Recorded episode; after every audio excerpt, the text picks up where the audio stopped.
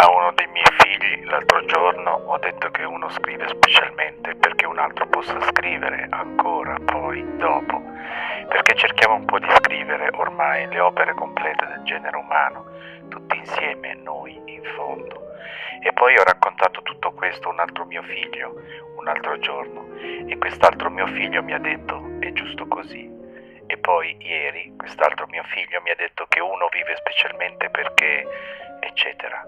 Stavamo dentro un grande rumore di mare in Corso Italia, dentro la notte, sopra la spiaggia, in un locale che si chiama Da Domenico, credo. E io non ho detto, credo, niente. E poi vedi, caro mio figlio, messa così la cosa diventa troppo banale, troppo tremenda, eccetera. E poi, cari miei figli, così ho dato sempre ieri a quell'altro mio figlio di cui sopra, prima, uno schiaffo d'amore.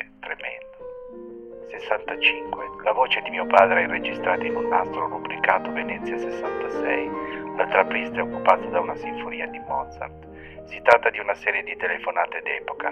Davanti a quel microfono intercettato sfilano i miei tre maschi bambini, mia moglie, vari parenti di mia moglie, un paio di sue amiche e c'è anche mia suocera che parla con la salumiera di Torino, un'emiliana suppongo, e ordina bottiglie di Lurisia passaggio fulminante è che mi ha fulminato lì martedì nel pieno della mia infelicità e che fu tratto topico certo per lui e che ha deciso molte cose così per me e per la mia vita.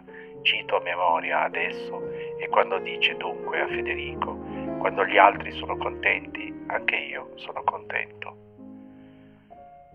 Ancora poesia ed è da Edoardo Sanguinetti, Postcarten, poesie dal 1972 al 1977, edite da Feltrinelli, queste erano la numero 64 e la numero 65.